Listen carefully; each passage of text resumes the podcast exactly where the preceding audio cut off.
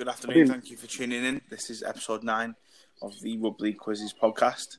Uh, we're going to change things up slightly today, so we're going to start off with our guest interview, which is Chris Thorman. Uh, Chris, how things? You okay?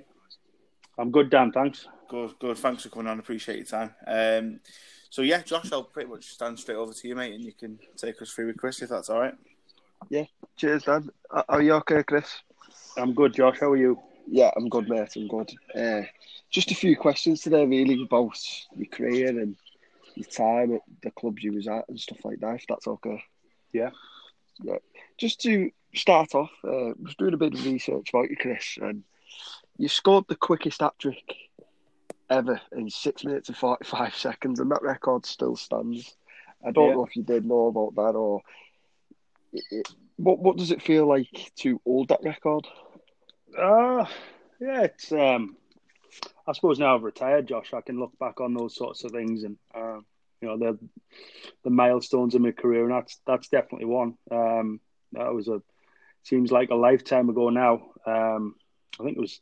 I'm not sure if it was. It was in the cup for Huddersfield at, at Doncaster. I remember, and um, you'd have thought we'd have gone on and win that game by by 100 points, but we actually didn't. We I think we 18 nil up, um, and uh, after after my hat trick from the start of the game, after you know, like you say, six or seven minutes or whatever. But they came right back in the game because I think we took our foot off the gas. But yeah, um, it's it's something that I'm proud of. I suppose I've got um I got a call from from Guinness, um, uh, you know, and, and I'm I'm I'm in the Guinness Book of Records. Um, they don't they don't put my record, they don't put the same records in every year.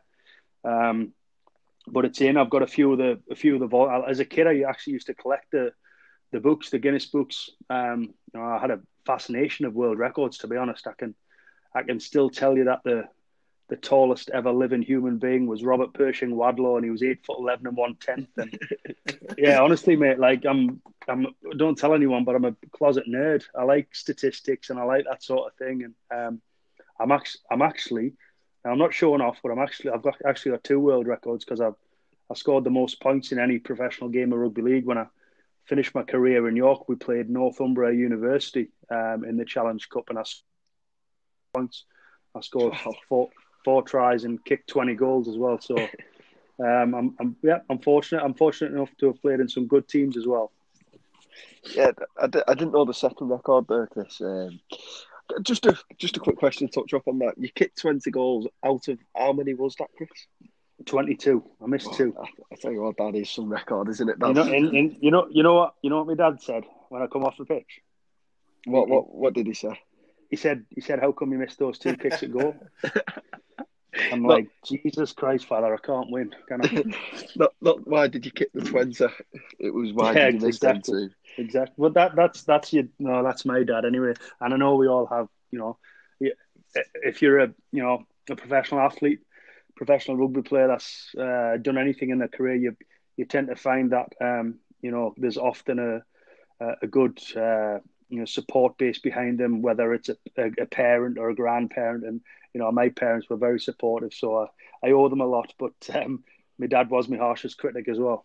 I suppose that's what drives you on, though, Chris. Is obviously as a player as well. Obviously, you, with your dad saying, "Why did you miss those two? Obviously, that goes in your head now. And that if he ever gets to that point, I don't want to miss any, so I can turn around and say, I didn't miss any this week and stuff yeah, like that. Of course, mate. That, well, that, that sort of drives you on the training field more than having that sort of attitude. You know, you you you know, um, you know, I've listened to a few of your podcasts and you've had a, a few of my mates on. I listened to the one with Stuart Fielden a few weeks ago now, um, and um, you know, Stu on his day was pretty much the best front rower on the planet, and um, I've played against Stu plenty of times, and it's it's not a nice it's not a nice thing playing against Stu when he's at his best.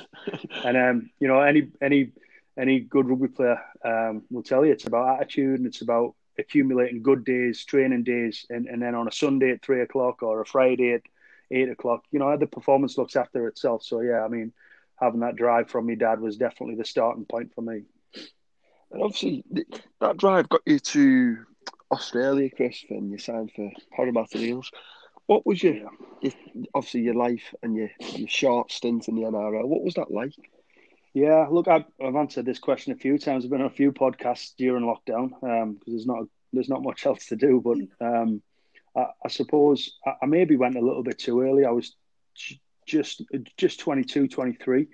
Um, you know, and I was I, I, played Super League for a few years. I'd played for, for four years or so, but I, I, I probably went a touch too early. Um, but you, you never know when these opportunities are going to present themselves.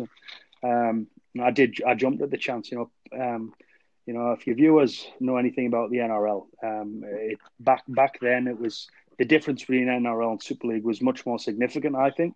Um, you know, we're seeing a lot more English players go over there now and, and try the hand and be and being being relatively successful. You know, you just look at that Canberra team and the Burgess boys and, and James Graham and people like that. But um, you know, my, my, time there was it was probably the best year of my life, really, from a from a learning experience, from a cultural um, viewpoint, from a just a maturing point of view as a as an adult and as a as a rugby league player too. You know, um, I matured a lot, and I and I came back a, a much much better player. You know, much more rounded. Probably appreciated appreciated the defensive elements of, of rugby league a lot more than I did when I left. You know, what before I before I went to Parramatta, I was very much a, a maverick, and I kind of did stuff off the cuff, and I, I did I basically did what I wanted. Um, but when I went to Parramatta, I was um, getting the balance of, of, of having some structure to your game, being defensively sound, being tough, uh, and um, and and and be and, and appreciating that you need to be an absolute professional because if you don't if you don't tick every box and you don't do the right thing every single day, somebody else will take your spot and the, the, the sort of competition for places in, in the NRL is absolutely light years beyond what we what we have in Super League. You know, um, you know, in Super League you can have a few few bad games, and you can if you've got a decent reputation, you'll you'll stay in the side. But um, it's not like that in the NRL. You have you, you could train poorly and you wouldn't get picked. You know, so. Um, uh, like I say, one of the best years of my life from from a number of diff- for a number of different reasons. And obviously, you touched up there about back then there was only two English players. it was yeah. yourself and I, I, can't remember who the, the other player was. Adrian Adrian Morley. Exactly, it was Adrian Morley yeah. and, and, yourself. And obviously, you you touch up a, a, lot more now. So obviously, there's a bit of a difference there now. Do you think? From when you went, Chris, to now, Super League's closed the gap on the NRL? A little bit, a little bit. Um, look, I, I, think that I think our top teams would, would be a lot more competitive. Um, you know, I don't I don't know how old, how old you fellas are, but um, I'm guessing you're a bit younger than me, and it, I can cast my memory back to when I very first signed for Sheffield Eagles. They were playing in the World Club Championship, the World Club Challenge, and uh, you know, every single Australian team came over here, and every single Super League team went over there. And we, you know, played a kind of a round robin to- type tournament and and out of whatever 40 50 games we, we would have been lucky to win five games you know and and now i think the likes of st helens wigan warrington you know the the top teams would would would more would hold their own definitely. And we've seen that in the world club challenge. Um, saying that I, I think that we're still we're still quite a way off in terms of the whole round package of of what the competitions offer. You know the strength and depth of an nrl club. You know i've seen it firsthand. They have uh, you know structured leagues right the way right the way through. Um, you know, you have a, a Parramatta representative at 15s and 16s and 18s and 20s, and then a reserve grade squad of 30, and then a first grade squad of 32. So there are so many. You know, the talent pool is is is much larger, um, and when you you know you know pretty much in New South Wales and Queensland rugby league is the number one sport, and in England, it's it's not. It's fair way down the pecking order. So when it comes to um, the distribution of the best athletes, rugby league doesn't necessarily get the best athletes. Um, you know, the likes of football get the best athletes. Um, so, look, I, I, whether we're closing the gap or not, I think the top teams are certainly more competitive. Um, and it's it's almost an impossible question, really, Josh, to answer. But um, you know, I, look, I've I've spent a lot of time at coaching Huddersfield, and I like to think that the gap was bridged somewhat when I've you know I've I've worked with some good Australian coaches and stuff like that, and you you you, you kind of um, consider your knowledge base and your understanding and stuff, and you know there's a few things we're not that far away, and then I think the most significant things are the money that's available to us. You know, they have a billion dollar deal deal with Fox and um, and Sky and things like that, which we're miles off of having.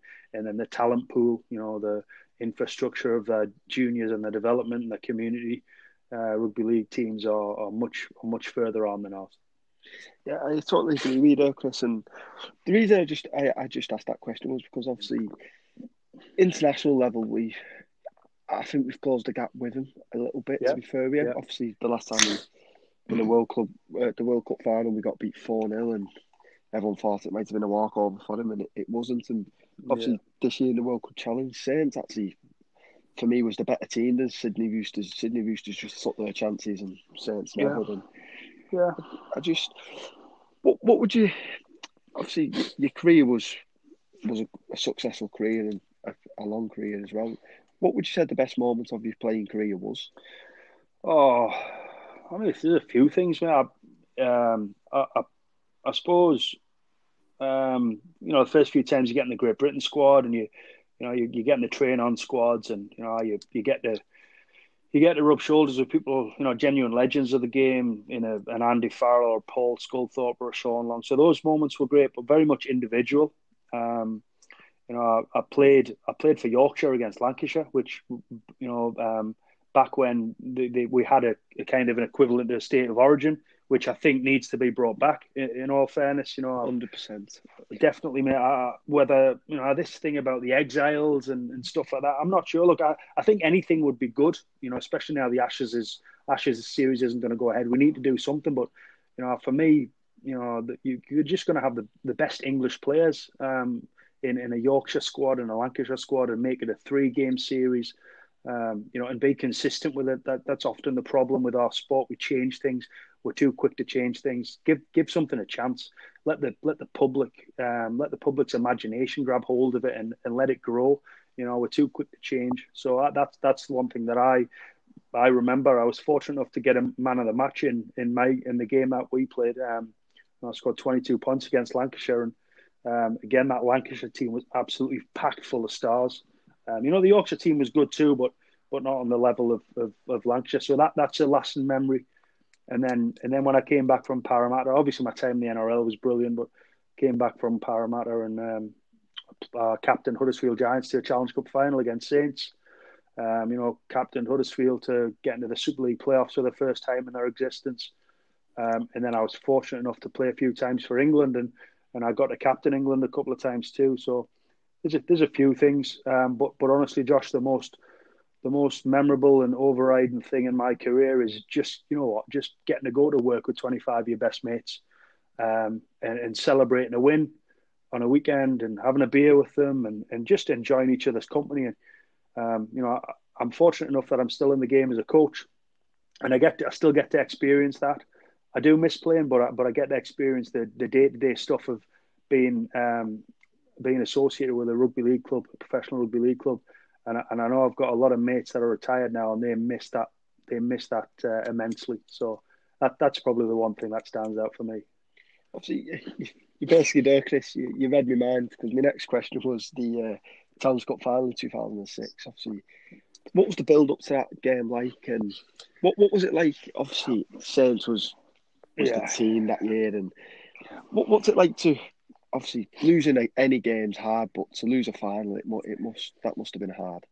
Yeah, it, it was, Josh. Um, we we we probably, in all fairness, we probably played our final against Leeds at Odsal. We we batted a really good Leeds team. We put thirty on them, and that was probably the best that Huddersfield side had, had played in my time there. Um, and because we weren't you know, Saints had absolutely seasoned veterans when it comes to Challenge Cup finals and Grand finals, and you know Scully and Longy and Keiron Cunningham and Paul Wellens, and and then you sprinkle that with a Jamie Lyon or you know someone like that. So, um, pound for pound, they were a much a much better squad than us.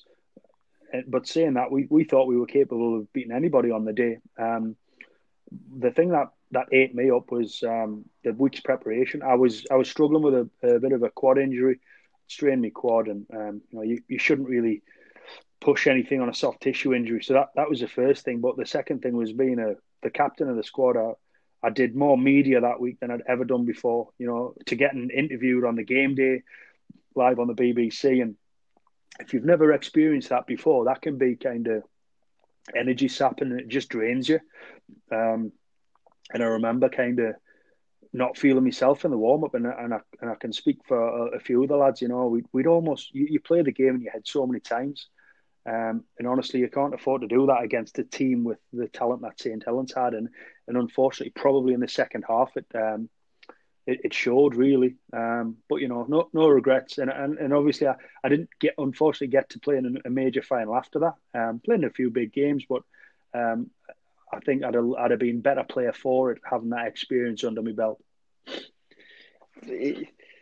Huddersfield, you spent a lot of lot of time of your career at Huddersfield, and then you was on the coaching staff there as well. Yeah. I've always thought with Huddersfield, Chris, they, they get to a level like the year they won the league and Towns yeah. Cup final, but they, they, always seem to disappoint. They always seem never to push on. I'd love Huddersfield to always, yeah. you know, to go to the next step to win yeah. win a Challenge Cup or Grand Final. What do you think the this thing what doesn't drive Huddersfield on? Why, why do you think that is? Oh, it's it's a tough one, that mate, because I've like like you say, I've been associated with you know I was I was assistant coach of Paul Anderson during that time we won the league league, league Shield, and um, I've got a, a, long affiliation with them. Um, I, I, suppose um, the, the a couple of things we. And I think it's something that Huddersfield have got right eventually. The the youth development is brilliant now.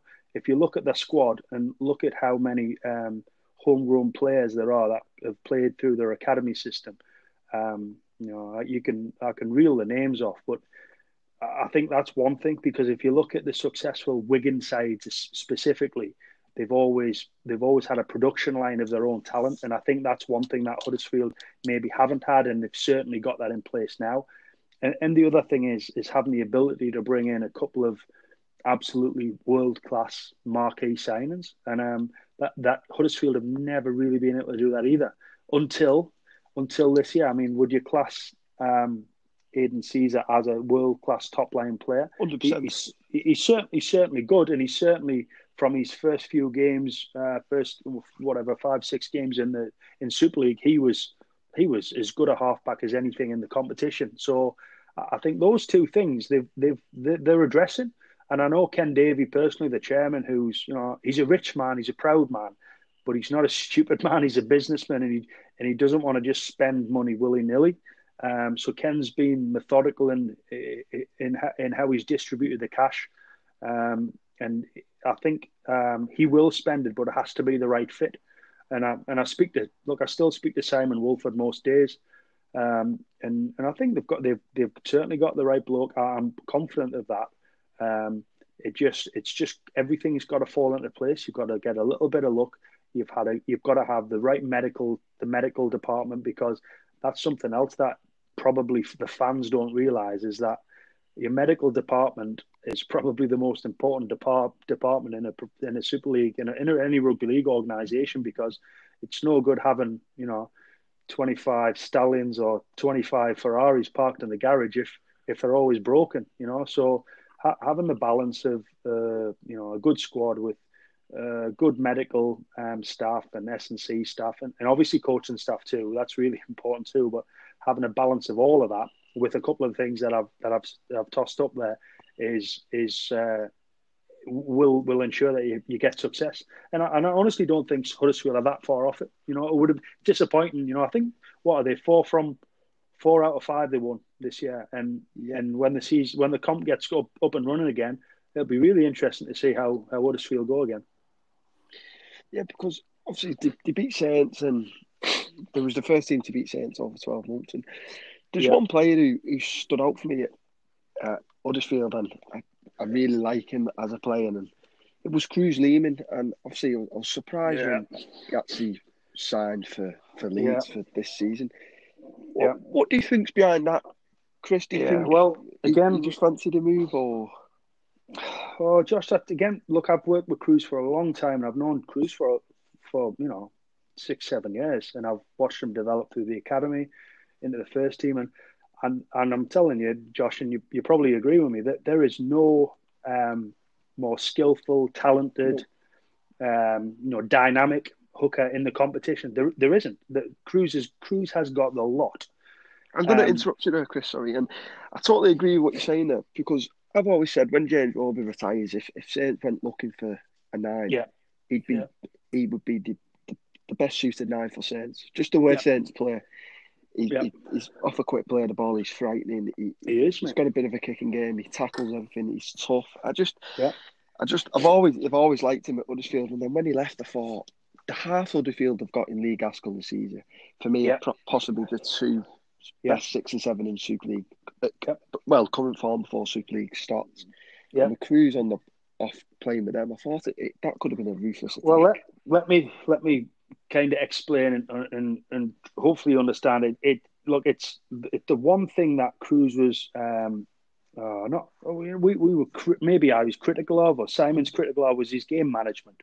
It's his it's his um, it's his plays um, when the when you're under pressure or when you're chasing a game or when you're when you're trying to consolidate a, a, a lead that you already have. At times, Kruise's deci- decision making wasn't on the money, um, and the other thing that we have to remember is so we've got Adam. There's Adam O'Brien, and Adam, Yeah. in my opinion, Adam O'Brien is probably the most NRL like hooker in our competition, and we play in two different competitions.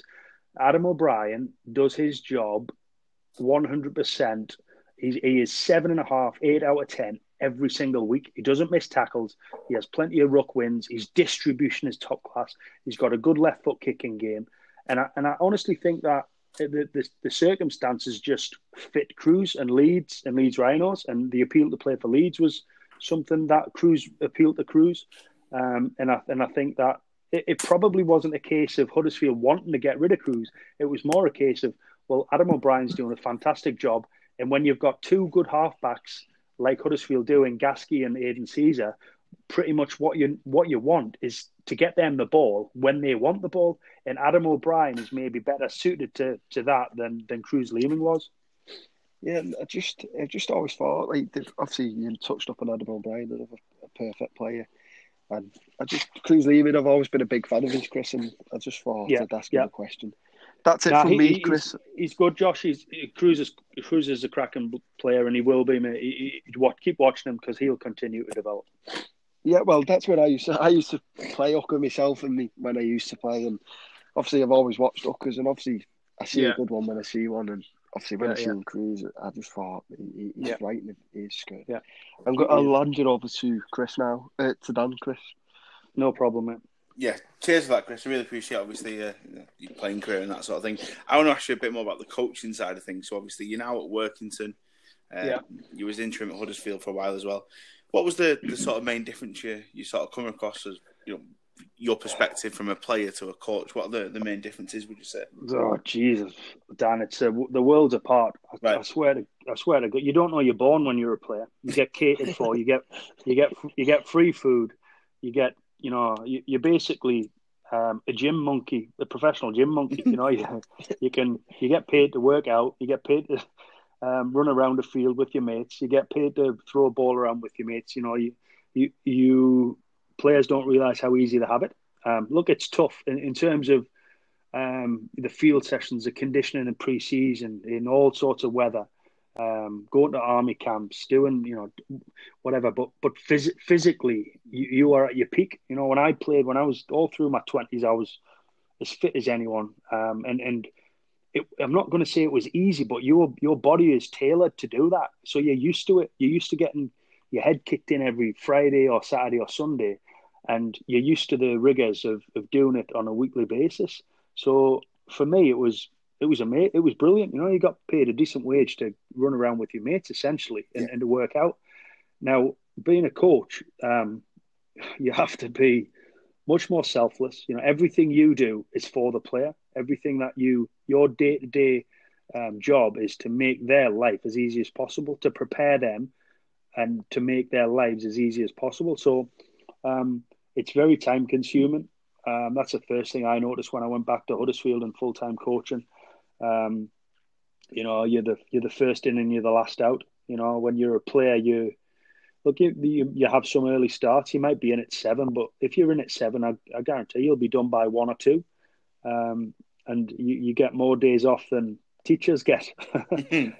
um, you know, because because you can't you, because there's such a thing as overtraining too. You can't, you know, so everything is associated with sports science and there's training loads and this this S and C staff come to you and say, Chris, they can't do this, they can't do that, or you know, and I'll disagree. I'll go, nah, they're, they're doing it. So there's there's a, there's a bit of a balance to it, but um, it's chalk and cheese, Dan. Honestly, um, especially being an assistant coach, you've got to do a lot of donkey work, but you know, you do a lot of video, a lot of um, preparation on the opposition.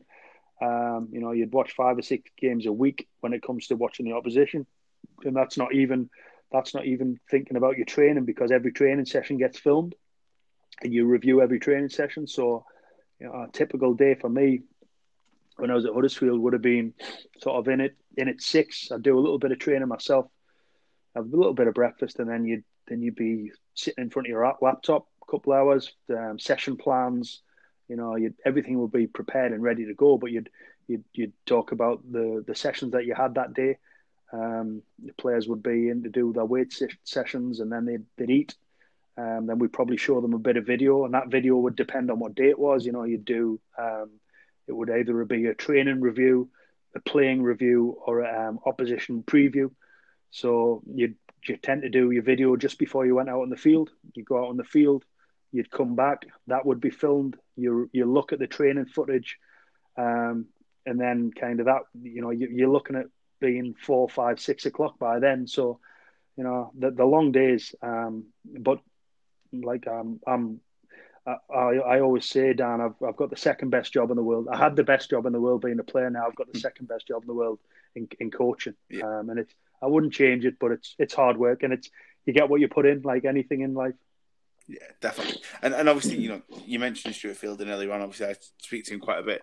You mentioned obviously yeah. the, the, time at Huddersfield when, when he did a bit of coaching as well. He'd sort of tag yeah. up defence and he'd tag up the attack, and that was alongside academy coaching as well. So yeah. The long days, them, aren't they? Like you said, from a coaching point of view, they're long days, aren't they? They, they are, mate. Look, the, I suppose my workload, your workload goes down the more successful you are. You know, when I was interim head coach, you have assistants to do things for you.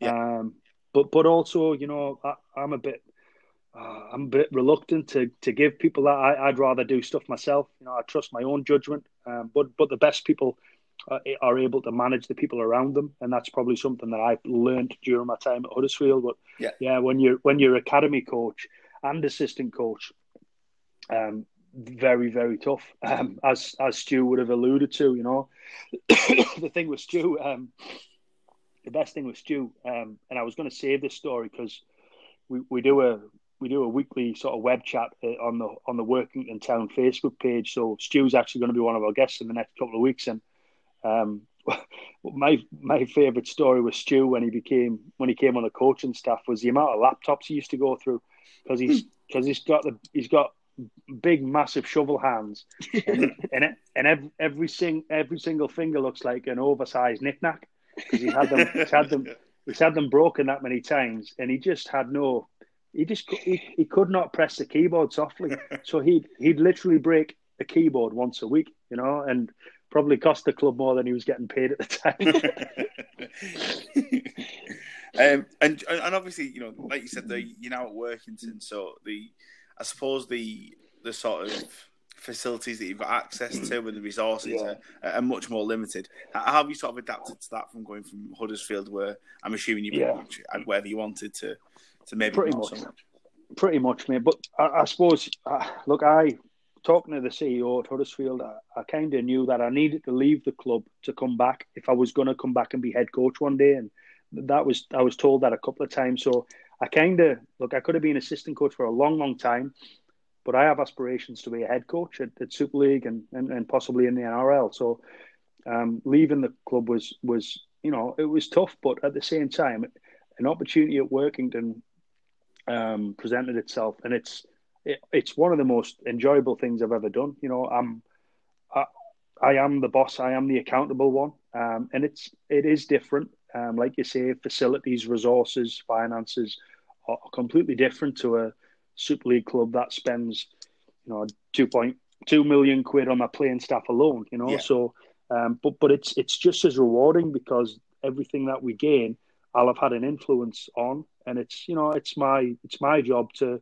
not just make the team a better team. It's my job to make the club a much better club, much better club because look, they've invested a, a lot in me. You know, a three year deal, and I, and I, you know, it's my job to make sure that the infrastructure of the whole club is much better than it has been. Um, and and so far so good. I mean, COVID 19's yeah yeah messed that messed that up a little bit, but you know, um, I'm really confident of what we're doing and what we're building, and um, I'm really excited for the future. And obviously, rugby league in Cumbria, you, are getting to experience that now, which is, you know, having played rugby in Cumbria at different points in, in, sort of my life, it, it's different up there, isn't it? They sort of think of the game sure a lot different to, to anywhere else in the country, I think. Oh, it is. Um, it's funny to describe it, really, Dan. It's um, they're a they're a different breed of the Cumbrians, and the, good the, the good people, the good people. They yeah. love, they genuinely love the rugby league. You know, I've hey, I've lived in Yorkshire a long time, and I've spent a lot of time in, on the other side of the M62. Some of my best mates are from Wigan and Saints and stuff like that. But um, the, it means no less to the Cumbrians. They they absolutely love the sport, and um, I, I think the one thing that I need to do is I need to have a genuine Cumbrian um, spine and core of the squad need to be Cumbrians because if I can develop those players um, and develop the community clubs and develop the community coaches, um, you know, it just it just stands us in good stead for the long run because, um, you know, I know we, we, you sent me a couple of text messages down before this, and um, I, I, genuinely believe that um, whether it's Super League or, or whatever whatever happens to rugby league in, in this country is you know developing and, and um, I, I, really think that there's a place for something like that in Cumbria. hundred percent. I, think for you know whenever Super League does expand, you know in, in future, then Cumbria's got to be a big part of that discussion as well. Um, and and just another thing, obviously in the in the NRL at the minute, you've got the, the new six again rule. I mean, I'm assuming you, you follow the NRL, Chris. Is that right? Yeah, I mean, yeah. I, I've, I watch I watch every game to be honest, Dan. yeah. And what, what do you think of that sort of new rule? Obviously, I'm, I'm a big fan of it, but what's your sort of initial opinion well, of it? So so my initial initial opinion is opinion is that it's a good one. Um, it's um, it, you know, I, I, spoke to Phil Clarke about this on the Sky podcast a couple of weeks ago, and, and Phil was I kind of answered the question saying, well, it's good, it speeds the game up. And Phil's kind of question back was, well, does does speeding the game up necessarily mean it it's more entertaining or it's a better product to sell or it's going to put more bums on seats in the stadium? And I and I I think the the simple answer to that is yes. Yeah. Um, it yeah. speeds the it speeds the game up.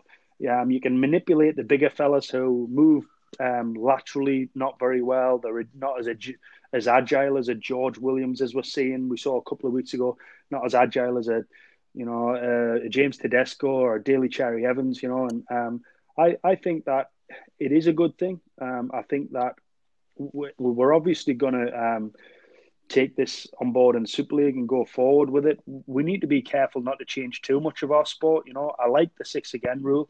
I'm not. I'm not so sure about getting rid of scrums, and I understand from a a medical and scientific point of view that, um, by all accounts, they say that getting rid of scrums re- removes 1,500 um, close contact um, impressions on players.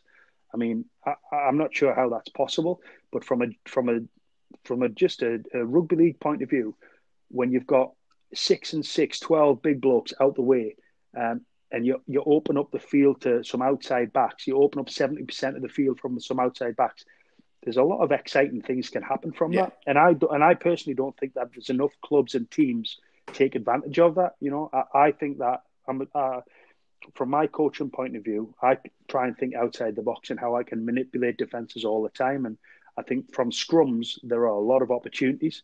Um, so I understand the medical point of view and the science point of view, but but but from a rugby league point of view, I, I'm not a massive fan of getting rid of scrums. I, I, tend to agree with you there, Chris. I remember the, the um, grand final last year, um, St Helens with the they, they played a 6-0 split on the scrum and scored on the down the blind side with Zed Um, yeah.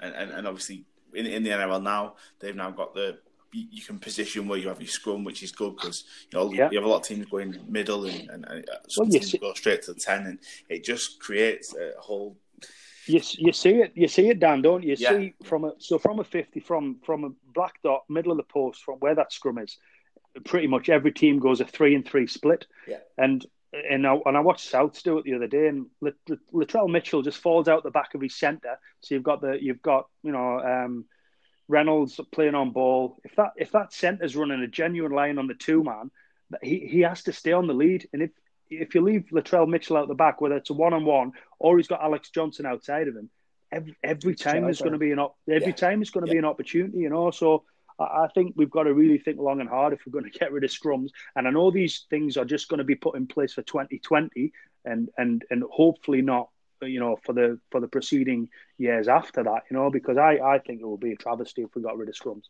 yeah, no, I agree. It's, it's, it's part of the DNA, isn't it? Another thing that yeah. I think as well with the um, just going back to the, the six again, um, and I'd like to get your opinion on this, but I think that sort of from 2010 onwards, so from 2010 until probably now, we've sort of lost a generation of halfbacks thinking and, yeah. and playing on the ball. Yeah. Like you said, yeah. we've, we, have created you know, 10 years of, of halfbacks who are, are there to pass and kick. You, know, you look back at, I, I watched the, the 97 grand final NRL the other day, and you look at Andrew Johns and Matty Johns just yeah. playing on the ball and, and running yeah. at gaps because there's, there's fatigue in the game.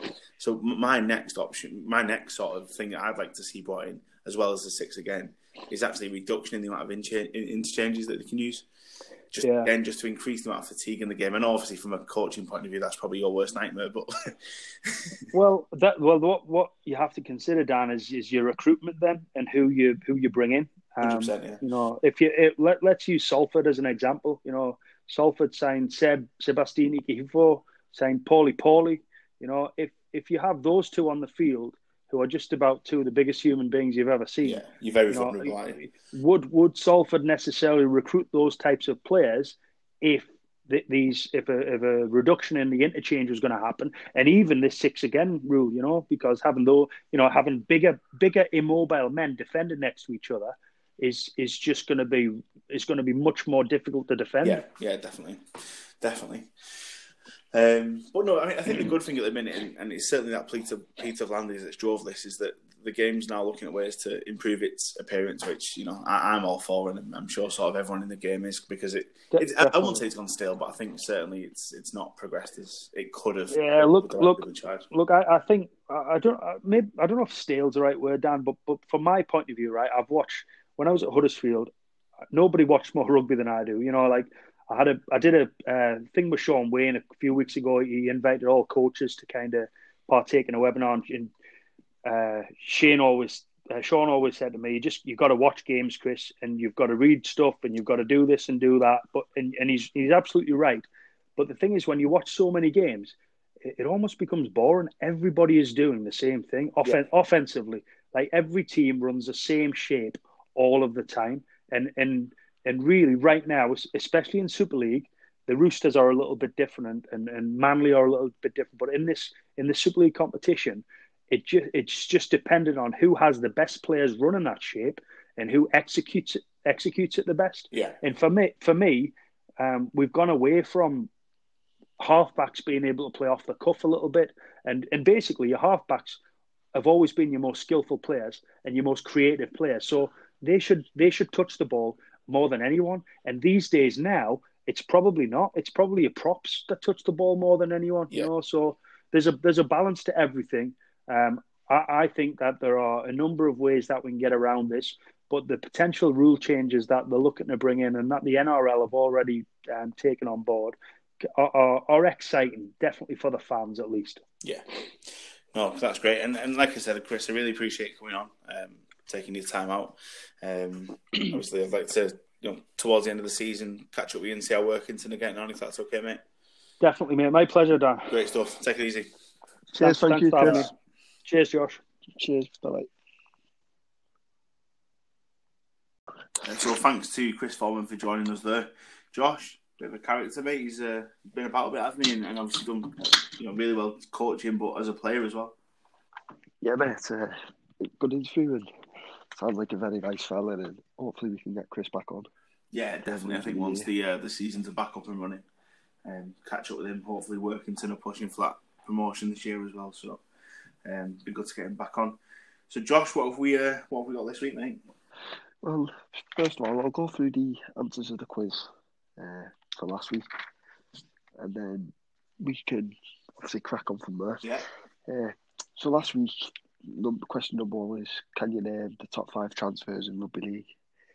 And the top five transfers are Ellery Hanley to Wigan, uh, to Leeds from Wigan, 250 grand. Martin Offiah to win uh, from Widnes to Wigan, 440,000. Newlove Bradford to Saints, 500 grand. Stuart Fielden, Bradford to Wigan was 450 grand. And Sam Tomkins from Wigan to New Zealand Warriors was 700 grand. Crazy, wasn't it? Crazy, wasn't it? Crazy, mate. Number two, uh, the first ever player to win Man of Steel was uh, David Ward. Number three, who was the first player sent off in a grand final? And that was uh, Ben Flower. Question number four was how many teams have won the Super League grand final? And there's been four teams, and that was Bradford, Leeds, Wigan, and Saints. Question number five was how many teams have won the NRL grand final? And this one, Dan, when I when I done this question, I thought, oh, this is going to be hard, and it was hard to find the answer, but I think I've got there. And the answers are Sydney Roosters, Melbourne Storm, Brisbane Bron- Broncos, Manly Seagulls, Canterbury Bulldogs, North Queensland Cowboys, St George, Newcastle Knights, Penrith Panthers, West Tigers, South Sydney, and Cronulla Sharks. Um, Shows the difference, doesn't it, mate? Shows the difference. It does.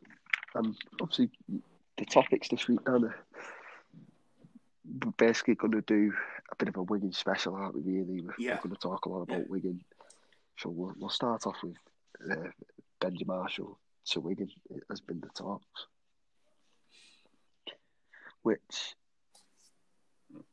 also brings our next subject into it, which is Hastings to the NRL, which is getting spoke up more and more each week. Everton comes to Canterbury then Benji Marshall gets dropped. His agent comes out and says there's interest in Super League, and then Wigan's name and at the door. It's it's gonna. This is it's going to be interesting to see how it all pans out. It will. Obviously, the, the next few weeks will be you know, quite telling for Wigan as a as a club, won't they? And um, I think we start off on, on Benji Marshall, just to, to start off with, mate, he's a great player. Um, you know, someone who even you know the last couple of years at West Tigers, he's he's, he's changed his game massively from from the highlight the highlight reel that you'll see on YouTube. But you know, as effective as he's ever been, much more controlling player now, and um, he's adapted to you know the, the, the recent changes in the rules as well. But um, obviously, we spoke about him getting dropped last week, which we thought was a bit u- unusual. But um, I, I don't think for a second that that would be a bad signing for Wigan. I think it'd be, you know, like I said, he's a great player, and I think that would strengthen him, you know, really well and uh, experience as well. So as much as you're getting a great player, I think you're getting experience. I think. I think for myself, Dan, it's just they lose Hastings and get Benji. It's just like for like Yeah, yeah. Benji hasn't got his legs anymore, and Benji brings experience where the rugby brain is still there. He'll never lose that. 100%. His kicking game is probably still there. His passing game certainly is, and his the skill level is still there. But each week we see Hastings linked to the NRL, and it's going to happen, Dan, because you can't play that well over here and not not get picked up by anyone. Um, I mean, you think the most likely place he's going to land is Canterbury Bulldogs. It's as we spoke before. If if they do sign him, they'll have they'll have some team going forward. Hundred percent, and obviously, like you mentioned there, with you know Canterbury, you know, Hastings had, had fit in there like you know like a glove running. Um, you know, the signing Luke Thompson, they got a bit of a forward pack going there now. Obviously, um, Harawira-Naera on the, the, the left edge. Luke Thompson will you know lead up the middle with Napa, and then obviously you've got Josh Jackson and, and obviously uh, Adam Elliott as well. So you, you know, that's a really good pack for, for someone like Hastings to play off, off the back of. Um, you know, you got Hastings with Foran, Hopper, Warty, was it Watini Selesniak, but you, that, that that could challenge for you know certainly for the playoffs and and hopefully a, a bit further. But I think Hastings, you know, for them would be that missing link at the minute. I think we could play off the back of that. Dan, mean you six and seven off the back of that forward pack. I, I don't We think do a job, mate. be- I don't think it'd be hard to play off the back of that. To be fair, with you. Um, I just Jackson Hastings, he, he come over here at Salford and no one knew him basically. Let, let's be honest. We don't get me wrong. We knew we knew who he was because he come over with Sydney Roosters when he was a kid, Yeah. well young, should we say. And he played with Latrell, Mitchell Laird, and the halfbacks and ripped to bits. Basically, was all saying, "Who's that kid?" and who's that other kid? And it was like Latrell Mitchell and Hastings, and they're possibly the two biggest names. Hastings definitely is the biggest name over here, Yeah. and Mitchell's the biggest name in the NRL. Yeah, And you could argue, couldn't you? Obviously, we'll touch up on Mitchell a bit further on, and I just hope for Super League's sake we, we can keep hold of someone like Jackson Hastings. Obviously, being an Australian lad and stuff like that, it, it's always it's easier to make the decision to go home. But I just hope, for the sake of Super League, we can keep hold of Hastings over here. Yeah, I think to, to an extent you're right, but at the same time, you know, he's got it comfortable over here compared to what he had over there, didn't he? You know, he, he sort of came over here under a bit of a, a controversy bubble, shall we say. Uh, over here, he sort of had definitely his own way. Um, I'd be quite interested to see, you know, should he come up against some form of challenge over here? Maybe you know, maybe Wigan going a bit of a slump, or you know, he, he has a bit of an off-field incident. How he how he handle that, and um, you know, whether that would be something that would make him go.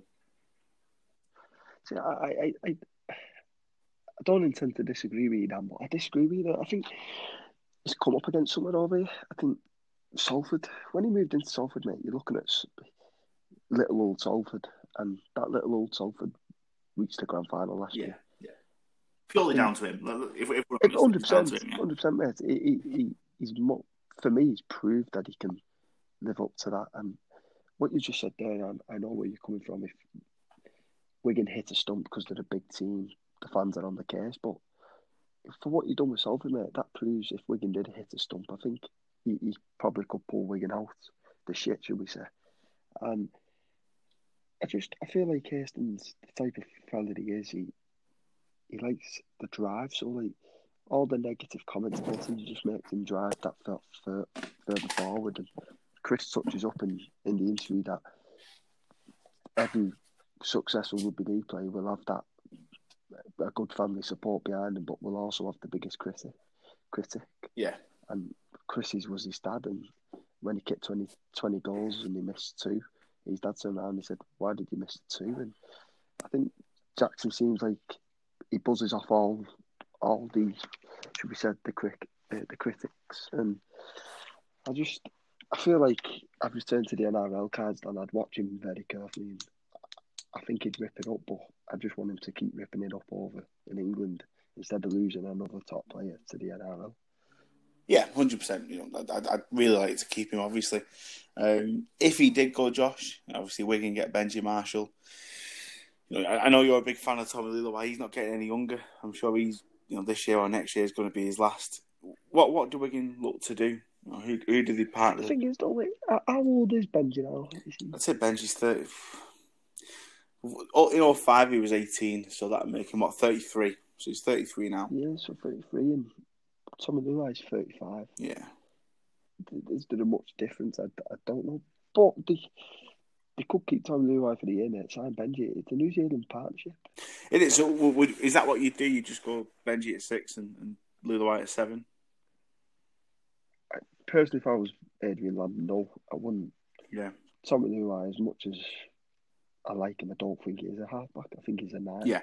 Especially I as he's getting on a bit. I think he, he certainly suits the, the nine. I more. think if if the move did go ahead and Benji did sign for Wigan, I think Benji and French would be Right. the one for me.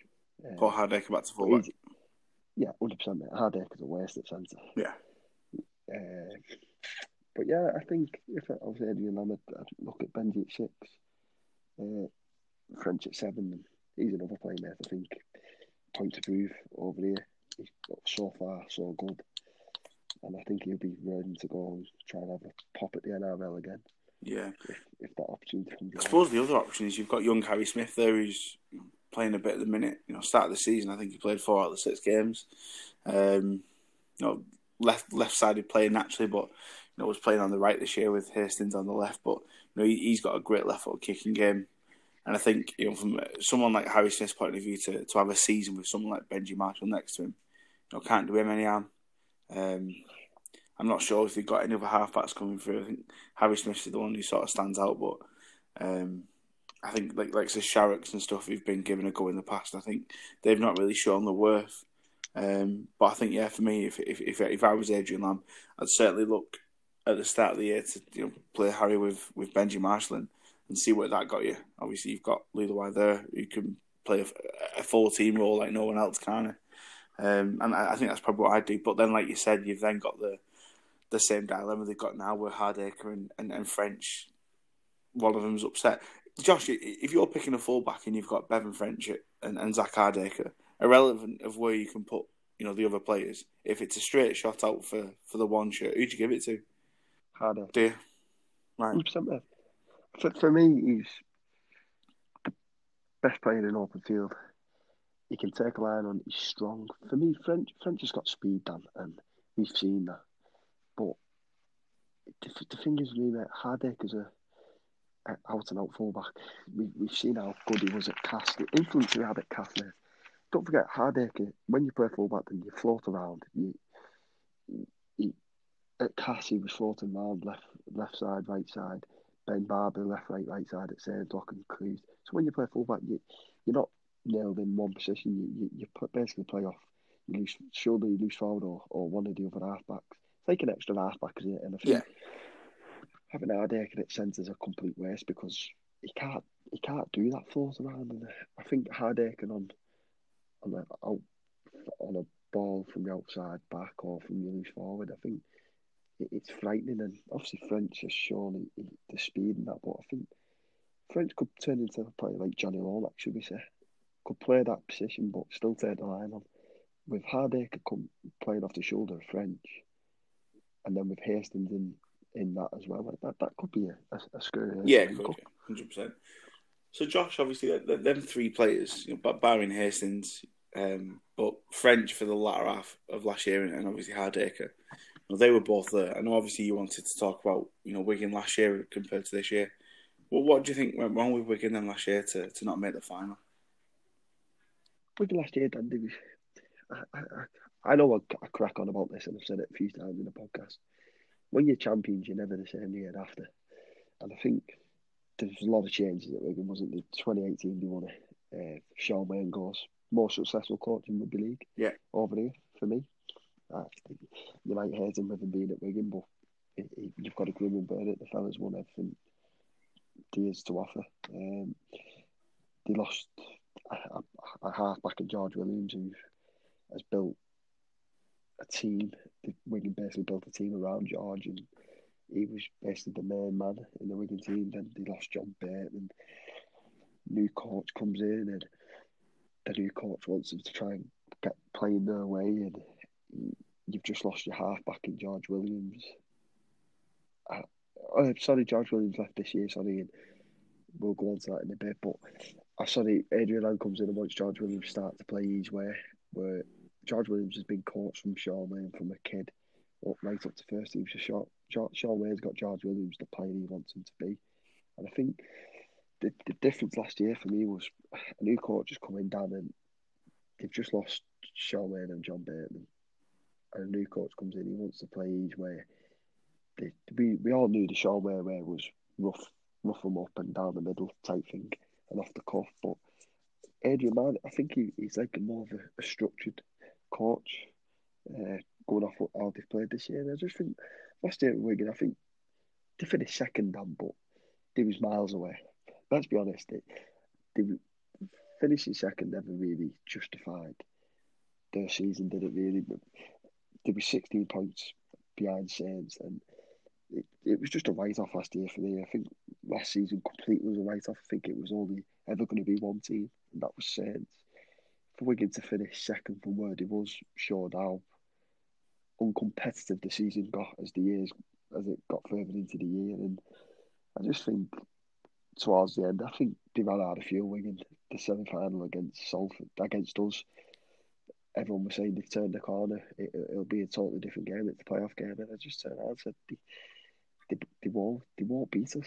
I think you could have put anyone in front of us last season in that semi final, the grand uh, of the playoffs and the grand final. They're getting beaten net.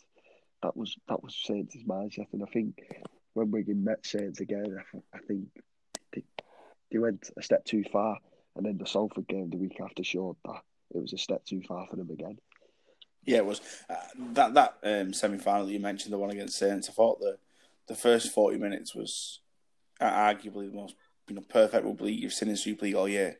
Um, and, and I think it was 26-6 half time.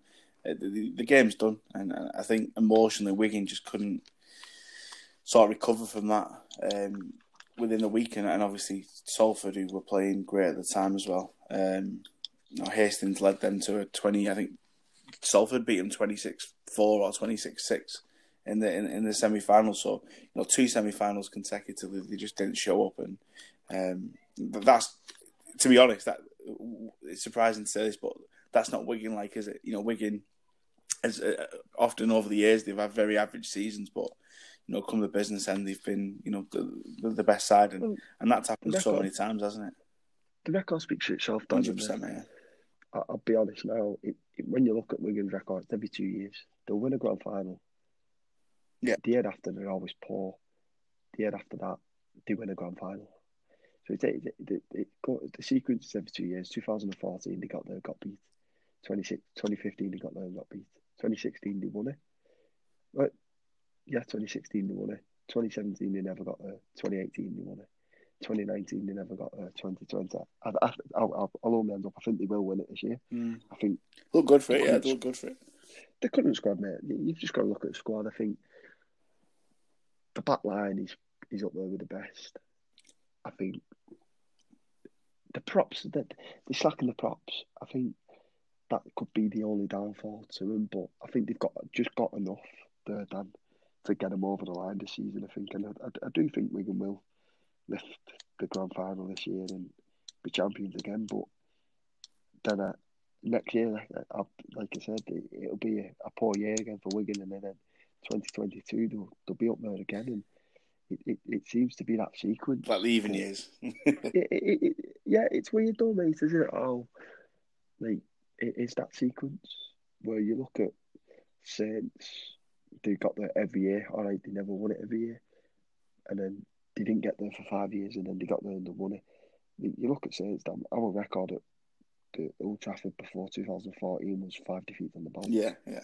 Our last two visits to Old Trafford have been two wins and, and you, you look at that record and you think, well, what record would you rather have? Would you rather get there every year and get beat, but win it every two years, or would you rather get there every say four years and, and win it? I, would definitely rather do what we're going to do if you get what I mean yeah, as a yeah. fan. Um, but another thing with Wigan as well, Dan, is transfers over the years. I think they could have done a lot more to keep players. Um, shall we say? I think they, they bow down too too easy to clubs. I, I know we're talking as Saints fans here, and Saints have just basically sold Luke Thompson for get some money in and stuff like that. But Saints' transfer transfers over the years speak for themselves. Luke Thompson's the first player to leave Saints to the NRL since James Gray. Yeah. Saints has then fought off competitive teams for Alex Walms and James Roby, your Keiron Cunninghams, your Tommy Makinsons, your Matt Well, just, just in the last just in the last three years alone, we've managed to keep making some Walmsley, um, Percival, and obviously Lomax from going to Union. That that's just in three, three to four. I, I, th- I think if a club like Saints can do it, why can't Wigan do it? Yeah. And it, obviously, I, I look at that and think the only difference there is Saints on the ground and Wigan don't. So Wigan, I've got to pay four hundred eighty thousand pound per year rent at the DW, and you think that that's a lot of money but each year. I, I, it'd be interesting to see how much Saints actually pay out their own club to maintain the ground because Saints rent the facilities out and they have the football. Well, that's it. It becomes a an, an income rather than an expenditure, doesn't it? Yeah, and obviously Saints still need to pay out for the ground, but what Saints probably earn in income for the ground probably just goes out and pays for the maintenance on the ground. Hundred percent, mate. 100%. And I think that could be Wigan's biggest problem is they haven't got their own ground, and I think if Wigan had their own ground, I think they'd be able to fight and try and keep players on. And I just I don't really know because they've got a brilliant academy system. I was going to touch on um, that. So obviously, you know, one of the, the things that allows them to to sort of let these players go is you know this chain of players, and you look across Super League and the amount of you know St Helens and Leeds probably secondary, but Wigan sort of lead the way in terms of the amount of players that are spread across the league that have come through that Wigan system, um, and and that's something that they pride themselves on. You look at Oliver Gildart, Liam Marshall, a lot of that back line at the minute has, has come through that academy. Um, Ethan Havard, a, a, forward who's coming through at the minute.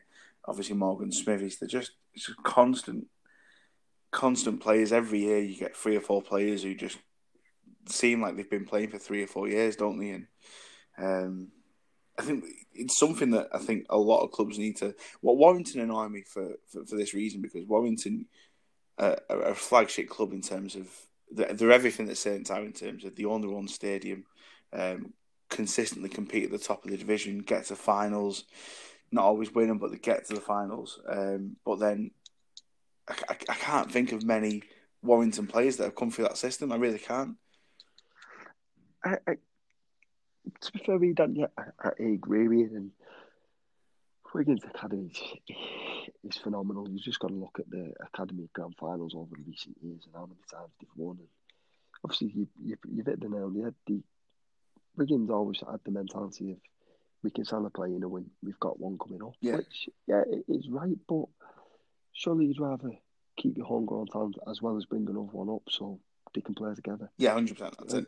Harry Smith, for example, and George Williams. Imagine being a Wigan fan, Wigan coach, two Wigan lads, and you're playing for your own town club. You, you're winning. You're winning finals. You think where them? Where you six or seven from? They're both English and they're both from Wigan. It, it, it's massive. It, that that is massive for rugby league in general. Never mind just Wigan. Just the homegrown talent they produce is, is ridiculous, and the uh, the players they do produce are ridiculously good as well. And over the past has proved that. And like you just said, then the back line of Wigan is is, is probably just a, a, a academy lad, isn't it? Really, and Morgan Smithies for me is the best second row over here. With up there with I put him up there with Morgan. Knowles, yeah, I was going to say that. Though. It's hard you've to split the two of them. You've got Ollie Partington coming up. I think the, the only thing I see, and I'll leave myself is he's a bit bit too aggressive. Yeah, yeah, yeah. Not not too aggressive because I don't think you can be good, too aggressive, but lacks a bit of discipline. I think stu- stu- yeah, stu- stupidity will take over in Ollie, and like what I mean by that is like he'll get smashed or he'll smash someone and his head's in the face of the player, and then before you know it, he's given a penalty away because he's he's got that emotional. He's he's put his head in the player's face, and he's the player, the other player's fighting to get up, and he's, he's been penalised for holding down or interference. I don't get me wrong, Dad. I like the way Ollie plays his game. I think he's up in the faces. He lets them know, look, at, I'm, I'm the 19 or 20 or 21 year old, and I, will I'll smash you. Yeah, I've got I've got no respect for you, and well, he has got respect for you, but I, I've, you've got to show a bit of respect for me, type thing. And I love that about his game. Where Morgan Smithies mate, I think it's uh, I've pro- pro- probably not seen a better player than him since Morgan Knowles come through, but he's moulded into this Andy Farrell, Sean O'Loughlin type player. And I think if Wigan can keep holding him there, I think that that is massive. That is one player that if I was Ian and Adrian Lam, I'd want to tie down on a long term deal. Hundred percent, yeah, they've got to. Um, he'll be the next one that I think the Aussies are looking at, and um, again, come back to this, Josh, just to, to, sort of touch on it a bit. Is the the sort of re-emergence of the, the, the ball playing loose forward.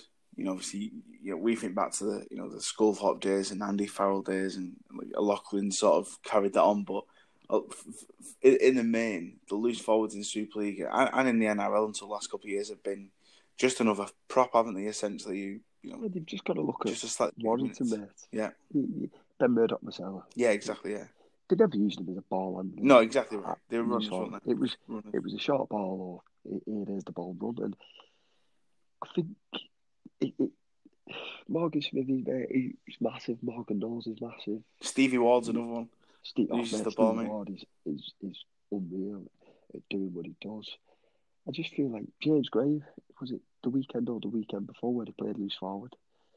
Yeah, no, he's been playing week. Yeah, he's been playing loose forward last couple of weekends. Yeah. And, and it's going to be interesting. Well, obviously, it's a done deal. He's coming over, and it'll be interesting to see where he actually plays at Saints because why would you move your Morgan Knowles type player from that position so Jammer could play there for six months? I, I don't know, but yeah, I, I totally agree that the ball playing 13 is definitely coming back.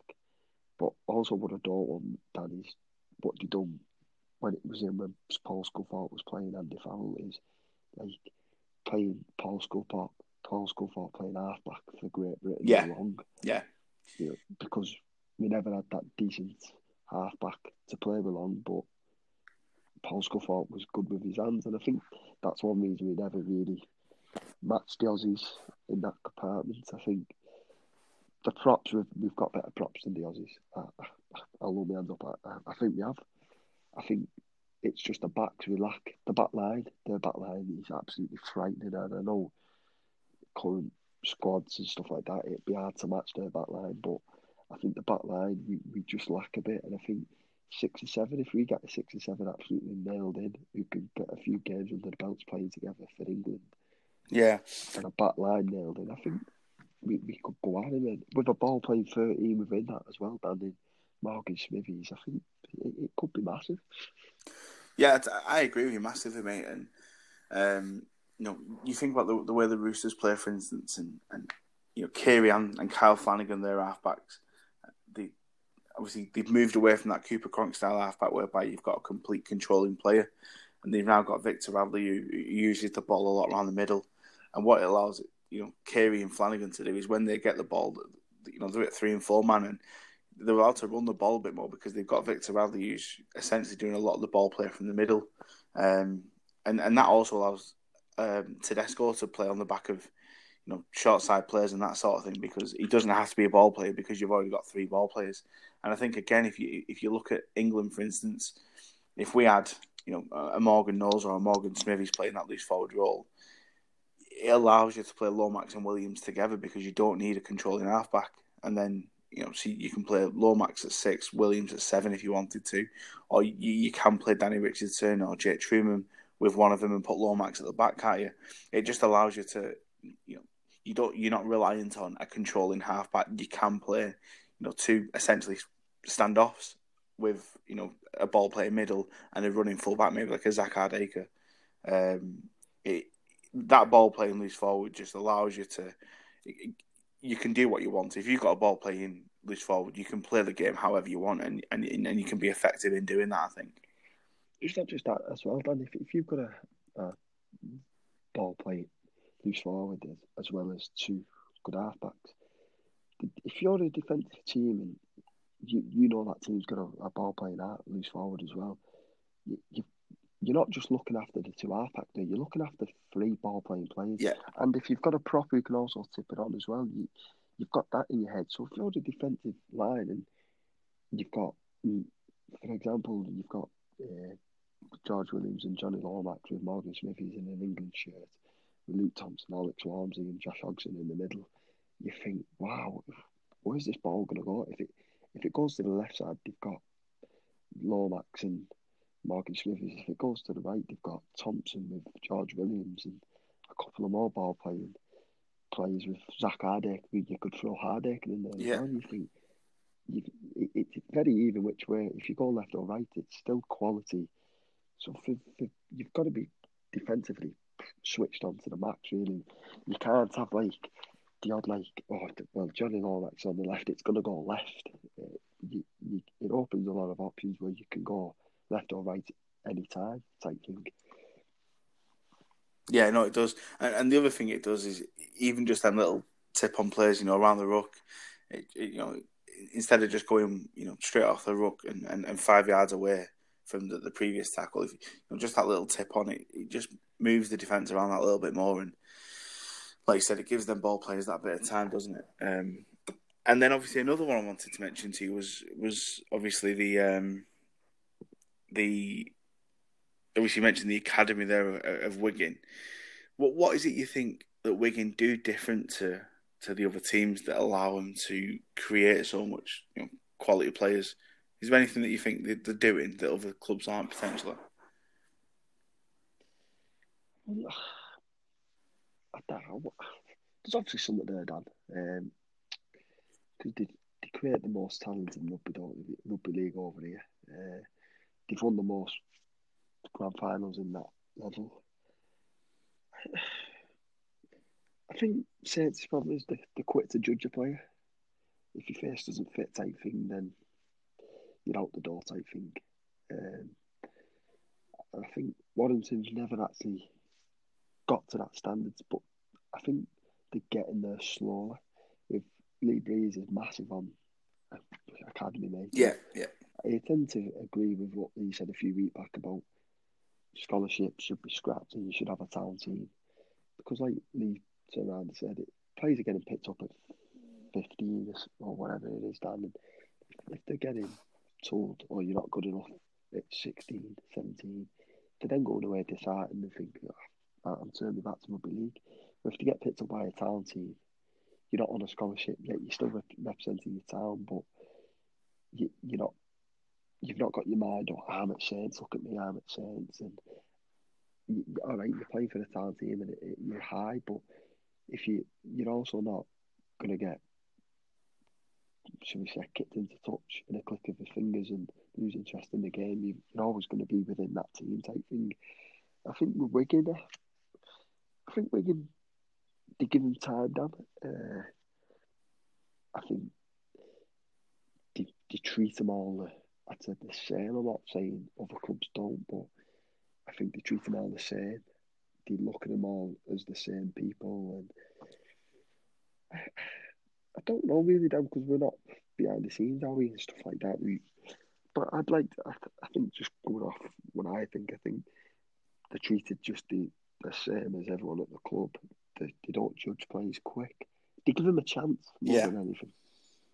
I think you look at Saints and Waddington, the amount of overseas players they sign doesn't give academy a chance, players a chance, does it? Really? Let, let's be honest. Matty Ashurst, for example, at Saints, more than good enough. Uh, he, he's doing it. He's killing it at Wakefield. So why wasn't he good enough at Saints? Yeah. You look at and I, I wouldn't really like to say that. I just think they're treated the same, and they, they actually get given a chance more than anything. Yeah, no, I agree with you. I think the the other thing there is is obviously Leeds as well. I think Leeds are very similar in in what they do, but I think the difference with Leeds is they they've They've had to for me. sorry Leeds have had Leeds have had to do that. hundred percent they have yeah, well, especially following 2015 when they lost pretty much not 50 percent oh, of the salary cap. Yeah, exactly. Yeah. yeah But I think what the, what's different about Leeds is they've got access to pretty much the whole of Yorkshire, haven't they? They're, they're the number one choice in Yorkshire for any kid who wants to, to play professional rugby in terms of they're the, the flagship club. St Helens, Wigan, Warrington, Widnes, they've, they've got a much harder challenge, I think, because, you know, for, for instance, if you're a kid in Widnes, like, you know, Harry Smith, for instance, or Danny Richardson, you know, you're, you're a five minute drive away to, you know, St Helens, Wigan, Warrington, wherever it may be, that you, you're not necessarily just going to your direct town. So there's a lot more competition. Whereas I think if you're in Castleford and, and, and, and you're progressing well, I think it's you, you're going to get picked up by Leeds. It just becomes evident. You know, Rob Burrow was a a, a Pontefract lad, playing at Cal- yeah. yeah, Castleford, and then Leeds come along and pick you up, and you're gone. Um, so I think Okay. the, the Yorkshire club's challenge challenge is, is, is essentially stopping Leeds tapping into their talent. But I suppose Leeds, the reason Leeds are probably so good is because they you know, they can essentially cherry pick, can't they? I think scrap the scholarships and just bring talent teams back. That's it, mate. I agree with that. I think you'll see a lot more homegrown talent then, if you get what I mean. Dan, they don't have to travel to Saints or they don't have to travel to Warrington. They, they can stay at Widnes and they're playing for the town team, basically. And oh, that I don't think I've got anything more to add from Wigan, Dan. I've, I've, I've never spoke about Wigan as much. Spoke about it for it's not nice, is it? It's- I'll have to brush my teeth after this. It's um, I just go on to the next topic, and I know we're, we're gutted, but Zeb Taia confirmed he's going down. yeah, oh, not a shock, is it? And obviously, we we, No. we spoke about it last week, saying that we expected it. Um, yeah, great servant, great player, and I think probably time is right. I think he, he said as much himself, but um, I think retiring at the end of this year is the, the perfect time. I still think he'll have a great year. He, he's no worse now than he was next year, but I think to ask him to go around again next year would have been a, a bit of a you know a, a tough step tough, uh, tough step for him. So yeah, for, for me, great timing, and, and, obviously you know Joel Thompson, who we spoke about last week, is an ideal replacement. And obviously, I, I text you, and your words were, "Do you think?" I think Zeb's coming back on, Dan. But yeah, yeah, yeah. A, a, year with a Gold Coast, I won't be surprised if it if it did happen. Especially with who's coaching him, and obviously, oh, well, exactly, mate. And you know what? It wouldn't be a bad move, would it? Let, let's be honest. They, they, they've just lost Arrow for next year, and Zeb, uh, uh, Zeb, I'm not saying he could play that loose forward position, but he's, he must be good to have around. And yeah, he's played under Holbrook. Holbrook's made him a thousand times better in the way he plays his game. Yeah. So maybe it's a bit of bit of love there for Zeb as well, and a bit of love for Albert because he's coached him and one last stint in the NRL for Zeb before the boots up. And obviously for Ash Taylor as well. I know obviously you're you've been a fan of Ash Taylor for a while, haven't you? Um, on and off, yeah. Well, yeah, sorry, yeah, yeah. Um, but for I think for his game, it'd be good as well to have that sort of you know steady head at the side of him in, in Zeb Taia. Um, that can only be good. You know, you look at what he's done for Jonny Lomax to have Zeb Taia outside of him. Um, their combination's pretty strong as well. So I think he's a halfback's dream. So yeah, I think Ash Taylor would come on as well for it. And obviously, the season seems the football's back now, Dan, and I've never watched anything as boring in my life. That game last night, Derby yesterday, shocking. Ninety-three minutes of my life I'd never get back. And, and to be fair, we don't, Dan, not just that game, every game, every game's a bit boring. It, it, it's not been the same, and the Super League just keep dragging and dragging it out, and it, it's coming up in the media now. Clubs are frustrated with the RFL and Super League because nothing's getting mentioned, so the clubs are putting pressure on them now, and stuff seems to be speeding up a bit.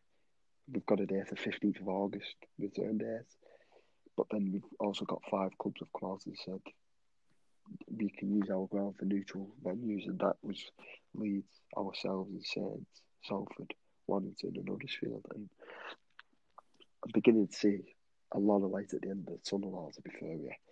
But another thing, what I haven't heard much of, and obviously we've had Chris Thorman, Thorman on, who's a league coach of is it League One? Yeah, yeah.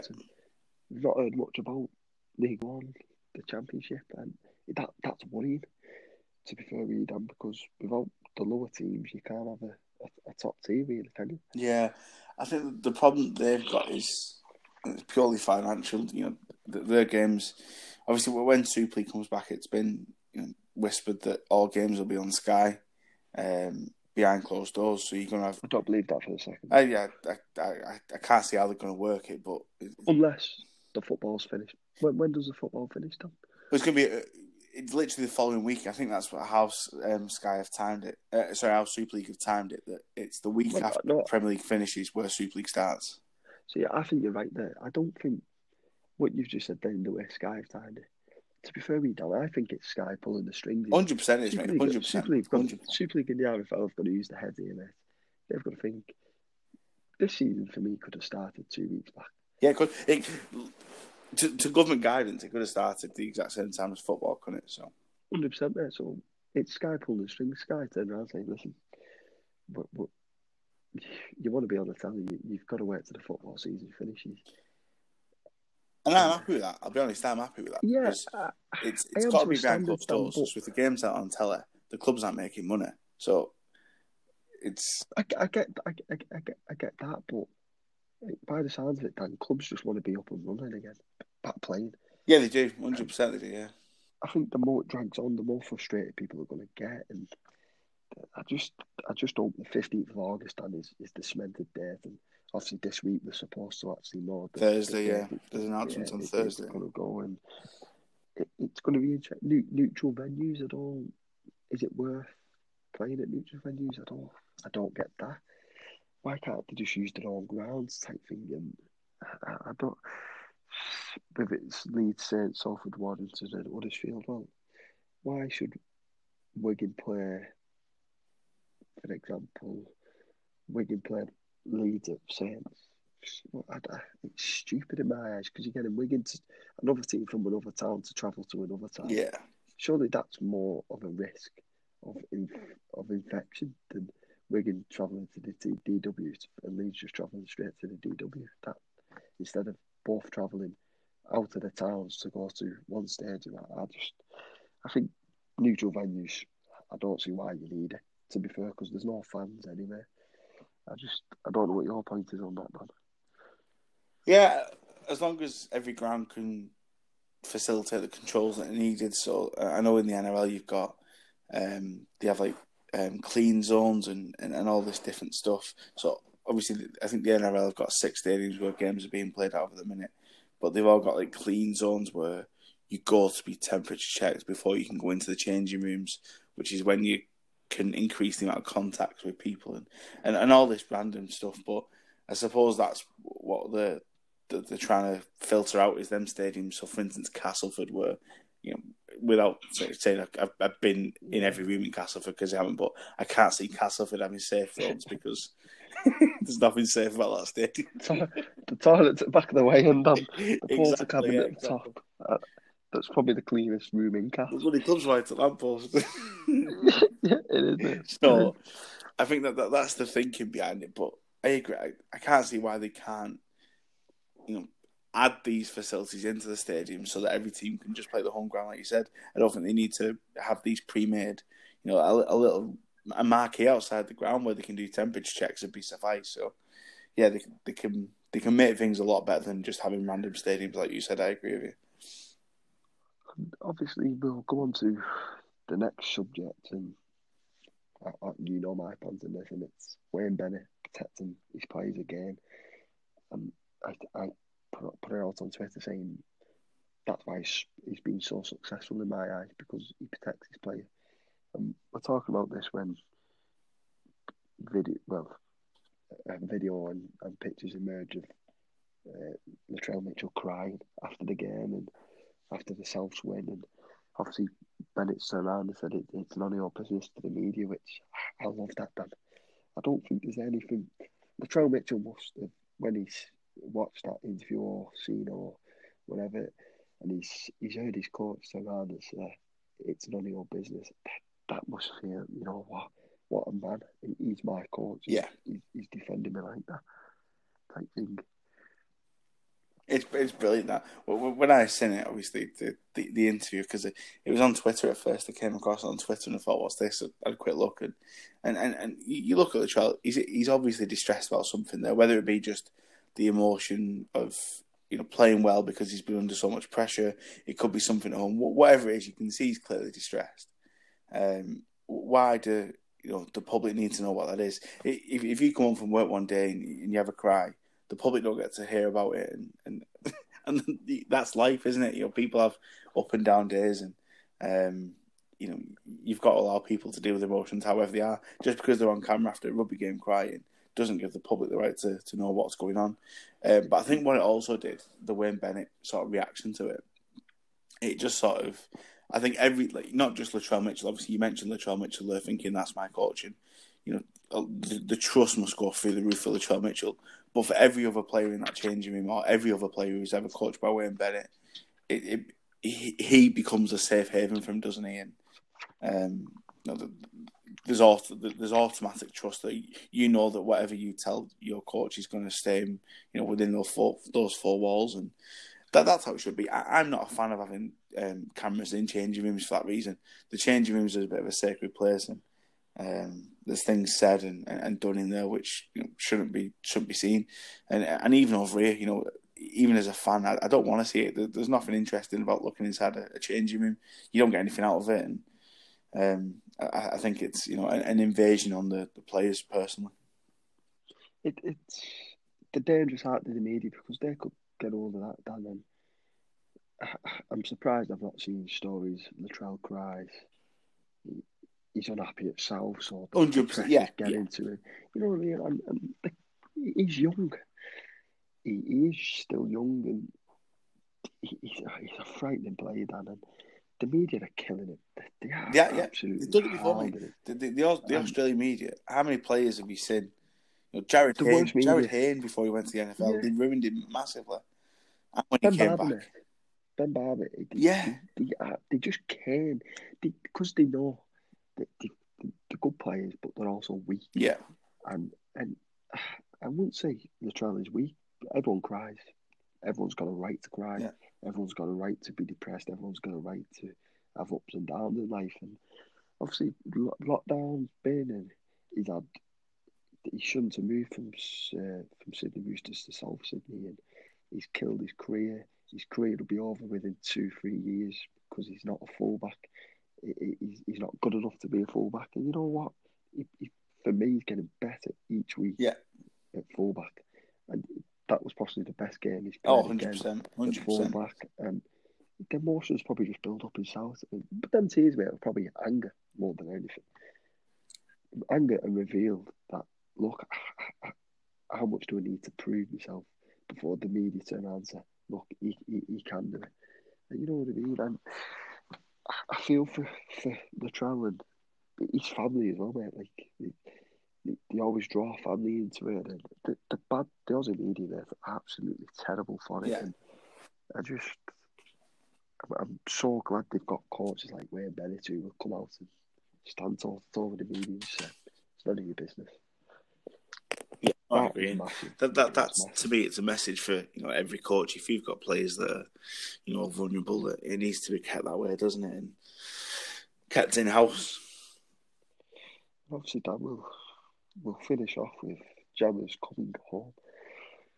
By the looks things we found out last week, and obviously me and you was texting, and it was quite late when we found out the news. And you texted me, and that was it. I was up all night thinking Jammers coming home, and then we were seeing how long the contract will be and stuff like that. By the looks of it, it's just a six month contract, and I don't think we'll get Jammer to see Jammer play in a stadium, which is also emotional as well. But it's emotional for him to come home, Dan, and finish off where it all started. Yeah, exactly. And, and, and the, the one thing I like about this, Josh, is he, he didn't need to come on. Um, you know, if he decided that he just wanted to, you know, play out the rest, which is all he's doing. You know, he's he's not playing next year, so he's obviously made the decision that you know he's this is this year's it. You know, he's contracted to St George. He could quite happily, you know, finish the year at St George, um, and and that's that. But essentially, what he's done is he's he's told his agent that you know, thanks for your time, but you know, I, I don't need you anymore. He's then gone to St George and said, I, I, I want to go home and, and I'm, I'm finished my career at St Helens, and these are the reasons why. He's obviously had contact with Mike Rush, and, and it's it, it's been very easy negotiations from what, what you can gather, and it's just been a case of you know, you know, you've got a space for me. Luke Thompson's not there. Sign me on a contract, and I'll I'll come and finish my career. And he's probably not even on an awful lot of money to be honest. So you know, he's doing it. He's doing it for the love of the club, and, and you know, as fans, we can't knock that, can we? Don't forget the pay cut as well in that. Hundred percent, yeah. You know, and I just happy. I mean, and the way he's talking about the, the move as well, he's got unfinished business, and Yeah. I've, I've got a lot more to prove. And you think, I like that. Imagine the boost you have going into that dressing room, looking at him and thinking, "This Jammer," you know what I mean? There's players that dressing room, mate, who probably watched him play for Saints. You know what I mean? What and they're now playing with him. He's been the best prop in the game for years, and I just think it's massive. It, it's obviously we've not got the Jammer of 2012 when he left, or the the 2016 James Graham or stuff like that. But the legs are still working, the rugby brain's still there, the hands are still working, the experience is still there. It's massive. Yeah, uh, uh, and obviously the other thing, James Graham, he's played in eight grand finals and won one, um, which for a player of his stature, that, that record doesn't sit right at all, does it? Um, he, he won his first ever grand final. He then lost five on the run with us. Went over to Bulldogs and lost a couple. Um, so, you know, you'd like to see him go out a winner, wouldn't you? That would be the perfect send up, wouldn't it, mate? Yeah. Yeah. Graham and Roby won last time. Truck and trailer. Grand final win. James, what are we going for then? James Green last minute try grand final 2019. Yeah, Or, or should we say January 2020? yeah, probably November 2020. next year it'll be on. yeah. I, I hope he's took that into consideration. The season hasn't started to August, so when does the six months start? he'll, have, he'll, have, he'll have four six month contracts. He'll have. Yeah, we'll, we'll sign you up, James, but you're on a 10 year, six month contract. James Graham's still playing, still on his six month deal at 45 at St. Helens. Get the A team back together. Why don't we get the Wello back? Get Why don't we back, get Wilson yeah. back? Gi- give it right. Give it Royce time the end season. Yeah, give it, give it Royce. uh, Get get Kyle Eastmond back. Josh Perry. Let's move back to Widnes and let's give it a shot. Anyway, I'm playing it with time. this yet with all these neutral venues. You never know. Right, I know, mate. Yeah, Widnes has got the facilities, hasn't it? Yeah, exactly. Yeah. Free G pitch. You can have just- 20 games on there. Oh, 20 games and it, it won't rip up one bit. I don't think the players will be happy. though. Now the skin will. Honest. The, the, the skin on the knee will. Tommy Makinson won't play again. Oh, so exactly. Him and Johnny. Widnes. Johnny as well. I just, I just don't like it to end the tunnel soon. Now, 15th of August. That's it, mate. We're getting there now. It's what? What's four week, uh, eight weeks away, sorry, as we speak. Christ, that seems a long time now, but Eight weeks. Don't say that. I know. like a couple of months, in couple of months, yeah. Yeah, 15th of August is, is But better. no, obviously the even players though will it be is back in training. You know, probably this time next month they'll start heading back into training, um, and that's when you'll really start to you know, see that things on the way back, and you know people will start looking at fixtures. The betting will be up, and you know you'll be discussing. You know, we'll be on air discussing what what teams will recover well from lockdown, and you know how much weight would George Burgess to put on and stuff like that. Yeah. Uh, going off what his brother said, Sam, uh, it's the fittest he's seen George. wow. I, I, won't like seeing unfit yard then, Sam. that was a It's belt. the That fittest was, I've seen George. And that was a belt. his first game, mate, I, I thought, the fittest he's seen. I wouldn't like to see him unfit. Yeah. I think You got to put it down to that. That kit's a poor fit, I think. Three stone overweight for me, Dan. He's going to be five stone overweight from that. He's not going to look good. He's He's not, mate. But not, neither is a lot of players. Hundred percent, mate. The, the Um, first, I think, the first four weeks are going to be bizarre to watch because, We've been bizarre to watch since January. Dan. well, yeah, five We've gone from It will, it'll suit us. This is five drives. attacking fluting. This attacking fluting rugby too. We're playing like Fatty first team here. What, what's going on? You know, Fatty first team throwing them out a bit more. I, I just, I, I just hope that can get addressed and we can give Jabba the, the send off he deserves. Yeah, fingers crossed, mate. Fingers crossed. Anything else you want to go through, Josh? Yeah, I've just got a quick quiz, Dan. Oh, Yeah. go for it, mate. Go for it. It, it's a bit random the quiz because there's a lot of 2019 questions, and then I've gone from 2019 to 1997, Jeez, go on then. Let's 1999. And so, question number one is who scored the first try in 2019? So, who was the first player to score? In the season, right? Okay. Yeah, the season. Yeah, yeah. Number two, who gave the most penalties away in the 2019 season? Question number three, who made the most offloads in the 2019 Super League season? Question number four, who kicked the most drop goals in the 2019 Super League season? Question number five, who won the Man of Steel in 2009? Question six, who was the top try scorer in 1997? Question number seven, who made the most tackles in the 2010 Super League season? Question number eight, who won the Man of Steel in 1999? Question number nine, who won the Young Player of the Year in 2012? And uh, question number 10, who was the top, top try scorer in the 2006 Super League season? And that's the I like quiz. that. I know I like that. there's a lot of numbers, but Yeah. No, I like that, mate. 19. I think I'd. 1997, I wasn't even born. I think I reckon I've got nine of them. Should, in fact, should, should we give it a go? Come on, then. Question number one. Go on, let's do it. Who scored the first try in the 2019 Super League season? Naiqama. Yeah, there's one point. Question number two. Who gave the most penalties away in the 2019 season? Penalties. Tough on that. Uh,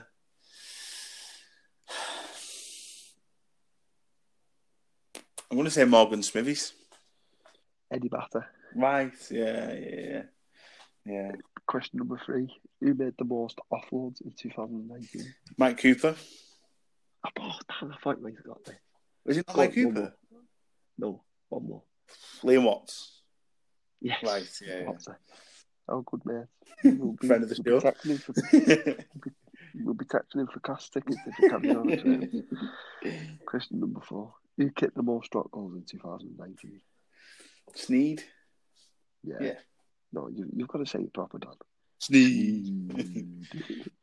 number five: Who won the Man of Steel in 2009? Brett He, Hodgson. he's one of my yeah my favourite Yeah, players. good player, Hodgson.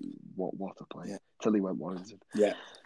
Number six: He was the top try scorer in 1997? I was thinking back. I've got a feeling it's Anthony Sullivan. Nigel Van, uh, Wagner, or however you pronounce Ah, yeah. Number seven. Who made the most tackles in 2010? Danny Houghton. In 2010. Is that you go for? Danny Howard? In fact, no. Let me let me rethink that. Let me rethink. Um, I would have said Danny Howard. Danny Howard's career only started in 2016. uh, Roby, Dallas Johnson. Dallas Johnson. Yeah. Oh, Cat, was it Catalan? I think was it? Catman. Yeah. Yeah, yeah. Yeah. Number eight. Who won the Man of Steel in 99? And I think if you don't get this, Dan, I think he's, he's fell out. Adrian Vowles, good friend. Yeah, ours, n- good friend. Number nine. Who won the Young Player of the Year in 2012? I don't know was that the year before, but I'm going to say Jonny Lomax. Hardaker. Was it? Yeah, Lomax was 11 then. Yeah. Number 10. Who was the top try scorer in 2006? Ade Gardner. Justin Murphy. Justin Murphy. Christ. I've not done very well in this, Josh, at all. I forgot you got Kevin Naiqama. You got Liam Watts. You got Marc Sneyd. You got Brett Hodgson. And Adrian Vowles. You got one, two, three, four. You got five out of ten. And I thought, nine. Oh, God. Um, I'm guessing there's plenty of people who can beat that, so let us know your scores at Quiz Rugby and uh, see how many you beat me by, because that's poor effort that I'm disappointed. Yeah, well, I'm, I'm glad I'm the one who does the questions. yeah, I'll do, you one, I'll do yours next week, actually. I'll do you one next week. It's uh, it's been good again, Dan. I think It has, mate, yeah. Yeah, really good. Obviously, a- really appreciate Chris joining us earlier on. Um, a good, honest man. Yeah, really good, mate. And what we're doing next week, obviously, myself and Josh spoke about this before. Um, we're going to basically go through the Super League teams, the current Super League teams, and, and just sort of discuss and, and give our answers for who we think the best overseas signing's been. Um, obviously, we spoke quite briefly before, just for a couple of teams, but um, just in the history of Super League, so from you know now to '96, um, which player come over from Australia, New Zealand, France, or whatever has has made the most impact to the club. So we'll do that, and we'll, and we'll also do you know the current squads, you know which foreign importers had the you know the most impact. Josh, so we'll two for each club. Is that right, mate? Yeah, yeah. So the the more the best player to make an impact overall, Yeah. and then in the current squad, Yeah. yeah, that, that that's fine by me. I think I think you've seen a lot more than me. Obviously, I was born in '99, so you've seen a little bit more than me. Got but seven years on you, mate. It, it, it, will be different, mate. They'll, No, they'll- that, that's, it'll be that's interesting good, to yeah. see. That's it, mate. That's it. It'll be interesting. And obviously, we'll we'll we'll tweet this out as well to say this is what we're going to do. So, um, you know, listeners, you know, get involved, tweet us, and let us know your club. So, if you're a Hull KR fan, let us know, you know, which Hull KR players, past and present, you know, foreign imports have made the biggest impact on you, and uh, we'll discuss them and we'll see if we can get them, you know, as close as to the fans as possible. Um, but yeah, for now, again, you know, really appreciate listening. Make sure you like and subscribe. Um, but for now, Josh, appreciate your time, mate. Yeah, cheers, Dan. just to touch up, Go on, uh, well, obviously we, we tweeted out about a, a raffle for the Steve Prescott Yes, yeah. We will uh, start to get that together in the next two weeks. Yeah. And hopefully we can make it a continuous thing, see how successful it actually is, and different charities. So if, if you do have a charity as well, who who's quite close to you, or you feel like it's a good charity for rugby league and stuff like that, at, at Quiz Rugby is where we, we'd like to hear your thoughts of any charities you want to put forward, and hopefully we can get some money into these charities through the, the tough times it, it's been.